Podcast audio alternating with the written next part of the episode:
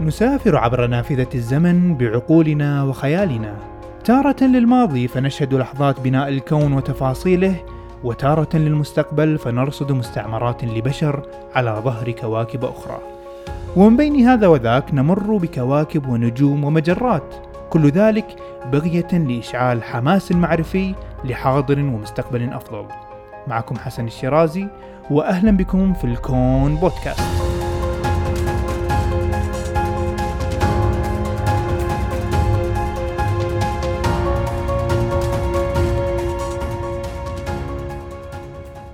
السلام عليكم واهلا بكم في هذه الحلقة الجديدة من الكون بودكاست واللي هي تعتبر استكمال لما بدأناه في الحلقات الماضية في موضوع البحث عن الحياة خارج الكرة الأرضية فتكون هذه حلقتنا الثالثة. فإن لم تكونوا قد استمعتم لأي من الحلقات في هذا الموضوع فأنصحكم بالرجوع إليها لأن الموضوع مترابط والأفكار متسلسلة فتكون الاستفادة أكثر بإذن الله. ففي الحلقة الماضية بدأنا تحليل معادلة دريك للبحث عن الحياة والتي عادة ما توصف بأنها من أفضل المنهجيات أو طرق التفكير التي طورت للبحث عن مخلوقات خارجية. واختصارا لمن لم يستمع للحلقة هي معادلة تتكون من عدة عناصر مضروبة ببعضها البعض وضعتها في وصف الحلقة فالحرف N يرمز إلى عدد الحضارات الموجودة والقادرة على التواصل معنا وهي المجهول في المعادلة والمراد الوصول له. بعد ذلك تأتي العوامل التي شرحتها في الحلقة الماضية المرتبطة بالنجوم وولادتها والكواكب القابلة للحياة وموضوع نشوء الحياة التي تناولناه بشكل مختصر. طبعا لأنه يحتاج حلقة منفردة يمكن نعملها لاحقا إن شاء الله. واليوم نستكمل باقي العوامل التي تشمل موضوع الذكاء وعامل قدرة هذه المخلوقات على تكوين وسائل التواصل من خلال التكنولوجيا والعلم وأخيرا معدل بقاء هذه الحضارات قبل أن تندثر لتكتمل عندنا عملية تحليل معادلة دريك. ولكن قبل ذلك نوه بأن هذه الحلقة من البودكاست تأتيكم برعاية من مؤسسة الكويت للتقدم العلمي. مؤسسة الكويت لديها العديد من البرامج والكتب العلمية الشيقة والمناسبة لجميع الأعمار وجميع التخصصات تابعوهم واختاروا ما يناسبكم. أما الآن هيا بنا إلى واحدة من أصعب عناصر المعادلة وهي مسألة وجود الذكاء من عدمه خارج منظومة الكرة الأرضية.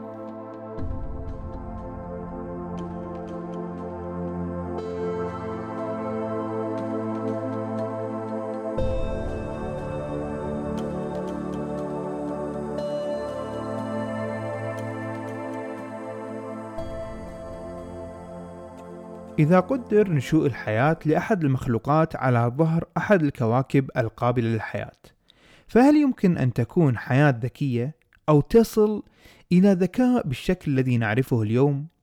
في الحقيقة هذا السؤال الأصعب إن لم يكن في الواقع المفصل وعنق الزجاجة في معادلة إدريك. وكما هو الحال في معظم عناصر المعادلة فهو متشعب ويحتمل أكثر من وجهة. ولكي نضبط النقاط سأختصرها في سؤالين نبحث ونتفكر فيهما معا السؤال الأول هل تطور الذكاء في المخلوقات أمر حتمي مقدر أم هي صدفة بناء على معطيات أحداث وتطور الأرض؟ والسؤال الثاني هل الذكاء هنا في الأرض خاص فقط في الإنسان أم هناك من يشاركنا هذا المفهوم من المخلوقات لدينا في الكرة الأرضية؟ فإن استطعنا بدرجة ما الجواب على السؤال الثاني فذلك قد يقودنا إلى فهم أكبر للسؤال الأول وبالتالي تكوين صورة موضوعية أكثر للذكاء في الكون. نرجع إلى آراء العلماء. المتفائلون أمثال كارل سيجن ودريك فهم يعتقدون بوجود الذكاء خارج الأرض. فهم يرون بأن الأرض استطاعت إنتاج حضارة ذكية فقط بعد أربع مليارات سنة عقب تكونها وهي فترة وجيزة في تاريخ الكون.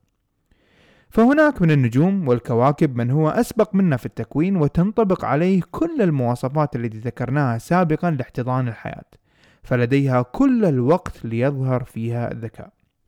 وعلى النقيض من هذا الرأي هناك علماء مثل الفيزيائي براندون كارتر الذي يعتقد بأن حياة النجوم بعد أن تستقر وحتى تنتهي غير كافية لتوليد الذكاء على الكواكب المحيطة.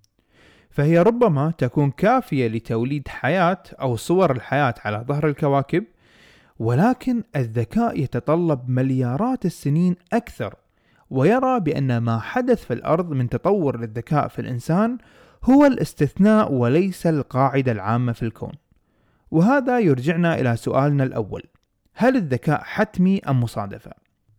وهنا لدينا العديد من المحاولات الفكرية في هذا المجال ومنها رأي وإجابة عالم النباتات إرنست ماير الذي وصل به الأمر لعمل مناظرة في التسعينات مع كارل سيجن حول هذه النقطة. فكان ماير يقول بأن التطور نحو الذكاء أمر ليس حتمي بل هو أمر ذو احتمال ضئيل جدا جدا. وكانت حجته مرتكزة بأن فقط واحد من خمسين مليار كائن عاش على الأرض استطاع تكوين حضارات وعددها عشرين تقريبا. ومن بين هذه العشرين حضارة رئيسية التي استطاع الإنسان تكوينها فقط واحدة هي التي استطاعت إنشاء حضارة تكنولوجية فلو كان الذكاء تطور حتمي للحياة لماذا لا نراها في المخلوقات الأخرى التي عاشت حتى قبل الإنسان؟ لماذا لا يتطور ذكاء الحوت أو الشمبانزي مثلا؟ فيرد عليه في هذه النقطة كارل سيجن بأن المخلوقات الميكروبية التي عاشت في الأرض وتفرعت منها الحياة استطاعت التكيف مع التغيرات الهائلة ومن بعدها المخلوقات التي عاشت وفعلت نفس الشيء وهذا هو معيار كلمة ذكاء وهو في تفاوت من مخلوق إلى آخر حسب الظروف وانتهاز هذه المخلوقات للفرص التي تتوفر في الطبيعة. فهنا كارل سيجن اعتمد في تفسيره للذكاء على قدرة المخلوق على التكيف مع الظروف واعتبر هذه الخاصية بحد ذاتها ذكاء. ولكن في الجهة المقابلة نرى بأن تعريف الذكاء قد يكون أعمق من مجرد القدرة على البقاء في وجه الظروف. فقد نعرف الذكاء على أنه القدرة على الحصول على المعلومات والمهارات لتطبيقها وهنا قد يختلف الكلام والحوار. وفي نفس السياق هناك نقطة أخرى تستحق المناقشة عند الكلام عن الذكاء ودماغ الإنسان وهو كيف تطورت أدمغتنا بالأساس. حتى نفهم أو نتصور إمكانية تطوره عند أقوام آخرين خارج أرضنا. المشككون بإمكانية تطور الذكاء يعزون الأمر إلى أن تطور ذكاء الإنسان بالأساس اعتمد على سلسلة غير مترابطة من الأحداث ومن النادر جدا وغير المرجح أن تنشأ بأي مكان في الكون يعني بنفس الترتيب والتسلسل. طبعا أنا أقول بأن هذا جزم في غير محله لأننا كبشر غير محيطين بكل شيء وليس لدينا سوى تجربتنا الدنيوية في هذه الأرض وما لم يوجد دليل قطعي فلا يمكن تعميمها على الكون مهما بلغت صعوبة إمكانية تكون الذكاء. وفي الجانب الآخر المتفائلون مثل صاحبنا دريك يعتمدون على دراسة ما يسمى انسفلايزيشن وهو مصطلح علمي يطلق على نسبة حجم الدماغ لحجم الجسم. والذي تبين بعض الدراسات بأن هذه النسبة تطورت بشكل مستمر في النصف مليار سنة الأخير في الأرض. مما يعني بأننا نسير بنهج تطوري طبيعي لزيادة قدرات الدماغ وبالتالي الذكاء. ولكن في الحقيقة لا يمكن التعويل كثيرا على ذلك. فعند دراسة أدمغة بعض القرود العليا نرى بأن أدمغتها غريبة آه، من ناحية التكوين من حجم دماغ الإنسان ولكن ظلت لملايين السنين لم تتطور. بل على العكس يرى بعض علماء الآثار والأحياء بأن تطور دماغ الإنسان اعتمد على تطور طفرات جينية رئيسية. واحدة هذه الطفرات حدث قبل 2.4 مليون سنة عندما قلت قوة عضلات الفك عند الإنسان وبالتالي تحرك عن موضعه نزولا إلى الأسفل مما سمح بتطور الدماغ مع مرور الوقت. وطبعا النظرية خلف ذلك أن الإنسان كان يمضغ الطعام نيا قبل اكتشاف النار فاحتاج أساسا إلى فك قوي لكي يمضغ الطعام. وبعد اكتشاف النار قلت الحاجة لمثل هذا الفك القوي ومع مرور الزمن فقد قوته ومثل هذا الحدث سمح بتطور حجم الدماغ وزيادة قدراته. فالبحوث الحديثة أكدت بأن الدماغ الكبير أو بالأحرى زيادة نسبة الانسفلايزيشن وهي نسبة حجم الدماغ للجسم كما ذكرت كلما زادت استطاع المخلوق التكيف مع البيئة والتحديات من حوله وكذلك اقتناص الفرص الطبيعية. ولكن ومع وجود الأدلة على أن الدماغ يمشي في وتر ونسق تصاعدي نحو ذكاء وقدرات أعلى فإن ذلك حقيقة لا يثبت أو لا يكفي بأن نقطع بأن مثل هذا الحدث قد يأخذ نفس المنحنى في كواكب توجد بها حيوات. فربما تظل هذه الحيوات موجودة ولكن تحول الظروف دون أن تطور ذكاء مثل الإنسان أو أن يتأخر تطورها لدرجة أن يموت نجمها فيموت أو تموت المخلوقات قبل تكوين الذكاء. فكما ترون الآن بأن عامل الذكاء في معادلة دريك مثل عامل الحياة يتأرجح حسب الآراء ووجهات النظر ولا يمكن حسمه. وفي نفس العامل هناك سؤال آخر تدور حوله نقاشات كذلك تستحق أن تذكر وهي هل الذكاء في كوكب الأرض خاص في الإنسان فقط أم أن هناك من يشاركنا هذه الخاصية؟ في الحقيقة الأمر يعتمد بالدرجة الأولى على تعريفك للذكاء ولكن بشكل عام نحن في هذا الكوكب نشارك هذه الخاصية مع عدد من المخلوقات وعلى الأقل المؤكد منهم ذكاء الدلفين. فلدى كثير من العلماء بأن مقدرة الدلفين الاستثنائية على التواصل دليل على أننا نتشارك في خاصية الذكاء معهم. وعند النظر في, مو في الموضوع من الناحية الجينية الصرفة فنحن البشر لسنا قريبين من الدلافين بقدر القطط مثلا. فالدلافين تفردت بذكاء من فرع قديم لا يمت للإنسان بصلة. فالدلافين وأقربائها في قديم الزمان فاقت كل الحيوات في حجم دماغها وقدراتها قبل أن يظهر الإنسان بذكائه الحالي ويفوقها بذلك. طبعا المثال الآخر لشكل الذكاء في كوكب الأرض هم القردة العليا. القريبين كل القرب من تركيبة الإنسان جينيا بواقع 96% من التركيب الجيني. وأقول بين قوسين هنا هذه المعلومة تكون غير مهمة مثلا إذا علمت أن التركيب الجيني للإنسان مشابه للتركيب الجيني للموز بنسبة 60% فالرقم 96 بحد ذاته دون اعتبارات أخرى دليل غير كافي لإثبات شيء. عموما لن نتوغل في نظرية التطور مناقشتها ونرجع إلى القردة العليا. فالدراسات عليهم أثبتت وجود تدرج في الذكاء في أنواعهم فلم يعد الوضع الآن مخلوق ذكي أو غير ذكي ويوجد بينهم خط فاصل بل تدرج في الذكاء. فمنهم من هم قادرين على فهم ومحاكاة الصور التي تعرض عليهم وبعضهم تعلم بعض الكلمات ومعانيها ولكن بدون استطاعتهم لتكوين جمل أو استخدام هذه المفردات في صياغ آخر غير الذي تم تحفيظهم إياه ويرى بعض البيولوجيين بأن هذا كان حال الإنسان قبل وصوله لمراحل ذكائه الحالية بمعنى أن القردة العليا من الممكن أن يكونوا الآن يمرون بمرحلة انتقالية في الذكاء وفي المستقبل يكون لهم شأن ونصيب أكبر من ميزة الذكاء. وفي نفس سياق الدلافين والقردة العليا يرى العالم التطوري بروس فليراي أن الدلافين والشمبانزي تمثل فرصة مفيدة للتعلم والتدرب على كيفية التكلم أو التخاطب مع مخلوقات خارج الكرة الأرضية. فمثلا الدلافين تعيش في وسط فيزيائي مختلف عن الذي نعيش فيه نحن البشر. فهم في المحيطات والبحار ونحن نسكن الأرض وهم يتفننون في الملاحة والصيد والتخاطب فيما بينهم. فالتواصل معهم سيكون بمثابة إيجاد الجسر الذي يربط عالمنا المرئي مع عالمهم المسموع الذي نلتقط من خلاله إشاراتهم حينما يتخاطبون. وربما بذلك نستطيع فهم الحياة الذكية التي لديهم. وكذلك الحال مع القردة العليا بمختلف المعطيات والظروف التي يعيشون فيها. إن استطعنا التواصل معهم في الآخر سيكون بمثابة التدريب والرصيد العملي الذي يضاف إلى خبرات البشر للتعامل مع محاولات الاتصال مع المخلوقات الخارجية. وقبل أن نختم عمل الذكاء يمكن أن ألخص أهمية سؤال إذا ما الإنسان كان هو الكائن الوحيد الذكي في الأرض أم لا؟ لأن ببساطة إذا أثبتنا وجود ذكاء آخر غير ذكاء الإنسان فإن ذلك يرفع من معامل الذكاء في معادلة دريك كثيرا. فلربما هناك كواكب في زوايا الكون يوجد بها أكثر من ذكاء حاكم لذلك الكوكب. وبالتالي تزيد نسبة اتصالنا بتلك المخلوقات أو على الأقل في الحساب لدى معادلة دريك التحليلية لوجود حياة خارج الأرض. وبالنسبة لعامل الذكاء يبقى غير محسوم ويتأرجح يمنة ويسرى ولكن ذلك سيحسم في حال التقاطنا لإشارة واحدة ذكية من الخارج. أكتفي بهذا القدر لعامل الذكاء وننتقل إلى العوامل الأخرى في معادلتنا وهي العلم والتكنولوجيا والحضارات عند المخلوقات الخارجية.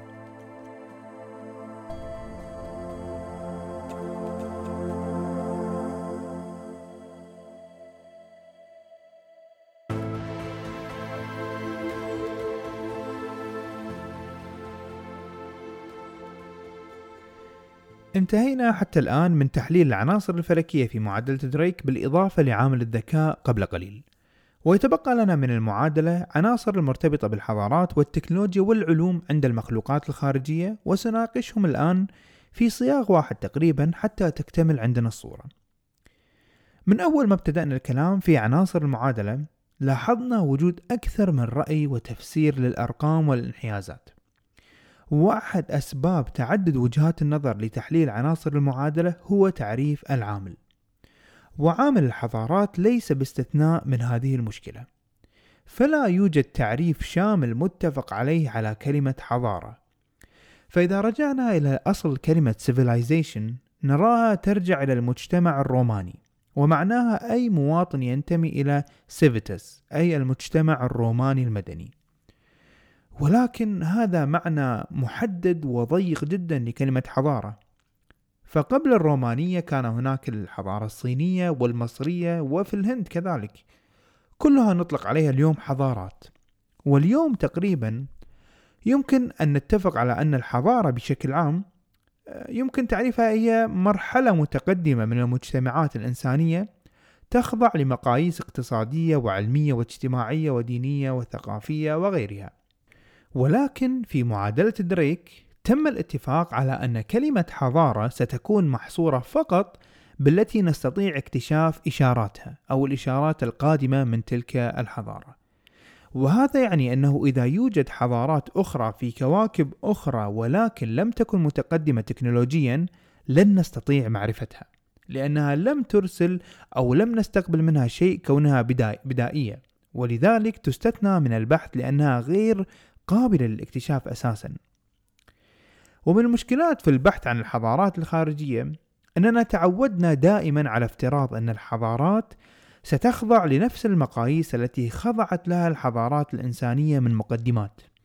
فمثلا من مقدمات وأساسيات الحضارة البشرية أن يكون لها لغة، فمن خلال هذه اللغة سيتم نقل الموروث العلمي والعملي والثقافي والديني للأجيال اللاحقة لتبني عليه ويتطور المجتمع حتى يكون تكنولوجيا بسيطة تستخدم في الزراعة. وبعد ذلك استيطان أماكن أخرى وهكذا حتى نصل إلى الصناعة والعلم والتقنيات المعقدة. ولكن هل من الضروري فعلا لتكون حضارة أو لتكون الحضارات الخارجية أن تخطو هذه الخطوات واحدة تلو الأخرى حتى تصل إلى معنى حضارة؟ في الحقيقة لا نعلم ولا يمكن أن نتأكد. فنحن بعيدين كل البعد عن هذه الحقيقة. لأننا لا نعلم أو لم نعلم القوانين الطبيعية والاجتماعية الحاكمة لنشأة الحضارات. وهي المشكلة التي أطلق عليها علماء السوفيت سابقا exosociology. فبالتالي يبقى هذا العامل غير محلول وغامض للغاية ومحاولة تقنينه لن تعدو مجرد تخمين يعتمد على آراء غير مثبتة علمية إنما اجتهادات للعالم. أما التكنولوجيا والعلم الموجودين في معادلة دريك فوجهة نظر العلماء المتفائلين في وجود مخلوقات خارجية يرجحون أن تطور التكنولوجيا والعلم في الكواكب الذكية أو الكواكب التي آه، لنقول تحتوي على حياة ذكية هو أمر حتمي ويعتمدون بذلك على أن الإنسان عندما انتقل من العصر الحجري حتى عصر التكنولوجيا والعلوم المعقدة حاليا فهو لم يحتاج بذلك إلى التطور البيولوجي. فقط التطور الفكري والتجربة والخطأ وهو في متناول أي كائن عاقل لتحسين حياته. وفي مقابل هؤلاء هناك وجهة النظر القائلة بعدم حتمية تكون العلم والتكنولوجيا في الحضارات الخارجية حيث يرون أن الحافز هو الأساس في تطور هذين العنصرين. وإذا فقدوا أو لم يتواجدوا بالأساس فلن يكون هناك علم أو تكنولوجيا. وأحد هذه الحوافز والمحركات للتكنولوجيا هي المنافسة. فكثير بل السواد الأكبر من تكنولوجيا الإنسان نشأ بسبب المنافسة بل إن كثير منها بسبب التفوق العسكري والحروب. هناك وجهة نظر ثالثة أنقلها لكم طرحها العالم الفسيولوجي جاريد دايموند في كتابه الأسلحة الجراثيم والحديد. بأن المجتمعات الإنسانية التي حققت تقدم وتطور لا يرجع إلى ثقافتها وقدرتها بل أساسا يرجع الموضوع إلى مكانها ومزاياها الجغرافية واقتناص ثروات هذا المكان.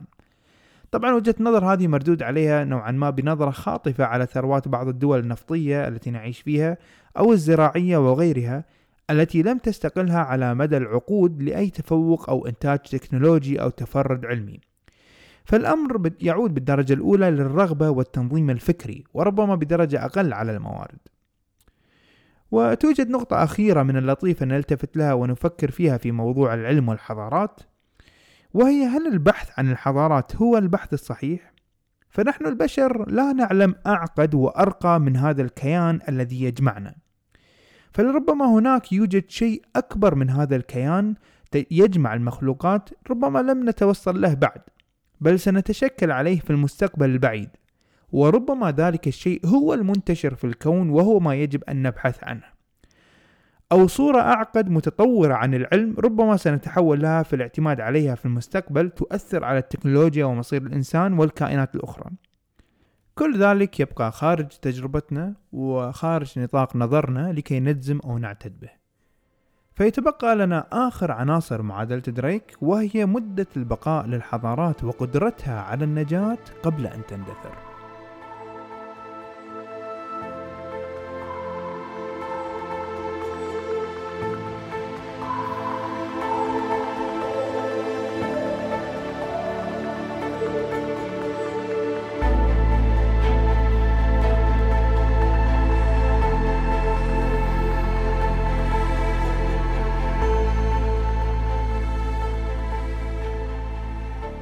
إذا كنت فيما سبق من عوامل المعادلة أشدد على غموض تحديد هذا العنصر وقصور فهمنا له لعملية تقنينه إلى صورة معينة أو رقم فإن العامل الأخير في معادلة دريك هو الأصعب بلا شك والأكثر غموضا. فالعامل يسمى longevity والمقصود به هنا هو طول مدة بقاء الحضارة التكنولوجية قبل أن تندثر. يعني هذا رقم إحنا نحصله علشان نحطه في المعادلة ونضربه بباقي العناصر فيطلع لنا آه، عدد الحضارات اللي هو الأن اللي ندوره في المعادلة. وهذا هو من أصعب العناصر. وتكمن صعوبة تحليل هذا العنصر في أن العنصر يناقش مدة بقاء الحضارة التكنولوجية قبل أن تندثر. ونحن لا نعلم سوى عن حضارة الإنسان الوحيدة التكنولوجية والتي لم تندثر حتى الآن. فعند الرجوع إلى العلوم مثل البيولوجيا لا نجد هناك تصنيفات لكائنات أو مجتمعات بهذا التقدم اندثرت حتى نستطيع أن ننظر أو ننظر في الموضوع. والأمر ينطبق كذلك على علم الاجتماع والتاريخ. فبذلك لا نملك أي مقومات للإجابة عن هذا التساؤل حول مدة بقاء حضارة الإنسان قبل أن تندثر. مما يجعل هذا العنصر ككثير من عناصر معادلة دريك محل التخمين ولكن بدرجة أكبر حتى من العناصر السابقة فيبقى الباب مفتوح للنقاش في هذا العنصر كما حاله في الباقي.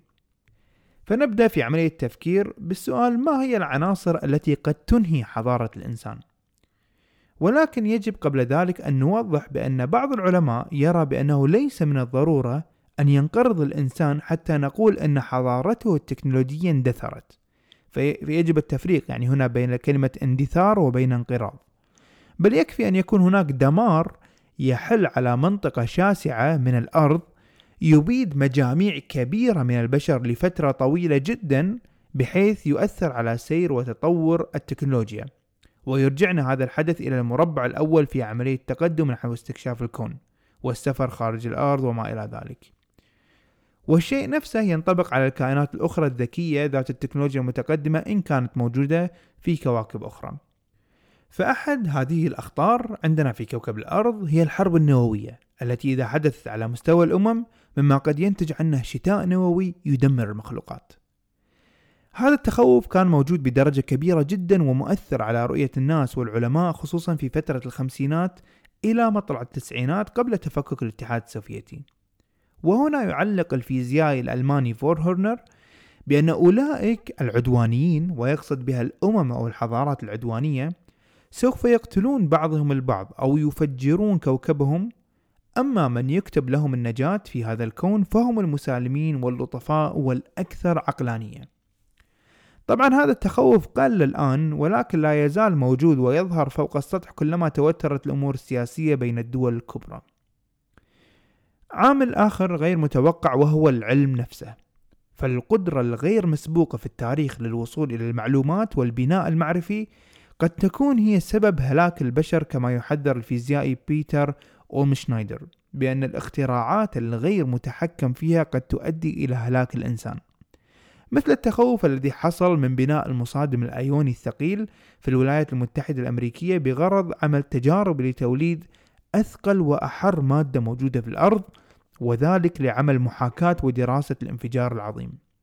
فكان هناك تخوف من هذا المشروع مثل التخوف الذي كان موجود من تكون ثقب أسود متناهي الصغر في المصادم الهيدروني الكبير.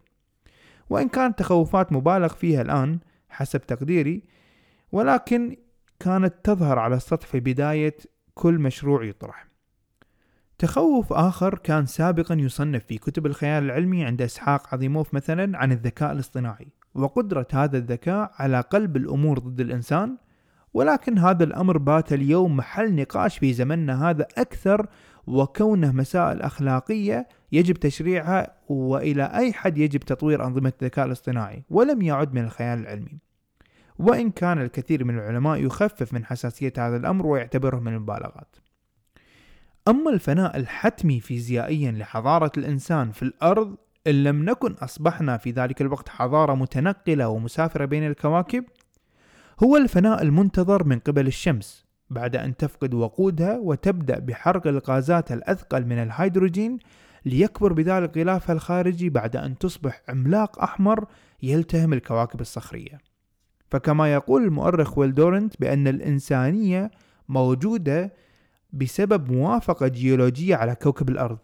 كذلك يمكننا تكبير الصورة ونقول بأنها أيضا موافقة كونية لأننا حتى الآن لم تبتلعنا الشمس ولم نضرب من قبل نيزك بالحجم الذي يشل أو يفني الإنسان من الوجود. طبعا الكلام عن الشمس يجب أن لا يشغلك لأن ذلك لن يحدث قبل أربع مليارات سنة من الآن. سردت كل هذه العوامل لأنها قد تكون أسباب تنطبق على حضارات أخرى وربما لديهم أسبابهم الخاصة التي لا نعلم بها ولذلك يبقى عامل اللونجيفيتي من أصعب عوامل المعادلة أو منهجية التفكير. طيب من الستينات إلى اليوم تم عمل أكثر من مئة عملية بحث عن إشارات خارجية عل وعسى يكون من بينها ما يلتقط ولكن دون جدوى. طبعا مع إهمال الإشارات الغير منتظمة التي تلتقط من حين إلى آخر ولم يتم التقاطها ثانية وآخرها كان قبل أسابيع في استراليا. ولكن لم يجد العلماء شيء. فالسؤال المطروح هنا هل يجب أن نستمر في البحث؟ طبعا العلماء لهم آرائهم ما بين مؤيد ومعارض وأنا لي رأي متواضع في هذا الخصوص. فالسؤال هل نحن وحيدون في الكون؟ أظن أنه من الأسئلة المحورية والثورية الفارقة في مسيرة الإنسان الفكرية. ولذلك يجب أن يستمر سواء كان بشكله وطريقته الحالية أو بتطوير منهجيات بشكل أفضل في المستقبل. فلا نعلم ربما هناك لنا جيران متقدمين يبحثون عنا فمن عند تلك اللحظة العظيمة التي نجدها فيهم يمكن اعتبارنا مخلوقات كونية فضلا عن سكان للأرض فتبدأ مسيرة جديدة للتواصل الكوني. هذه الحلقة وموضوعها يجعلنا نتركها في أسئلة أكثر من الأجوبة التي كنا نبحث عنها. وذلك يحدث لأن الإنسان وتجربته الفكرية والوجودية في هذا الكون لا تتعدى حجم حبة الرمل في الصحراء بل قطرة الماء في المحيطات. وهذا هو أساس للتواضع أكثر وفي نفس الوقت فتيل يشعل حماس البحث والتمعن في مثل هذه الأسئلة الوجودية أكثر وأكثر. أرجو أن تكونوا قد استمتعتم في شرح مبسط لمعادلة دريك. أراكم في الحلقة القادمة وهي ختام سلسلة هل نحن وحيدون في الكون. فحتى ذلك الحين كونوا بخير وإلى اللقاء.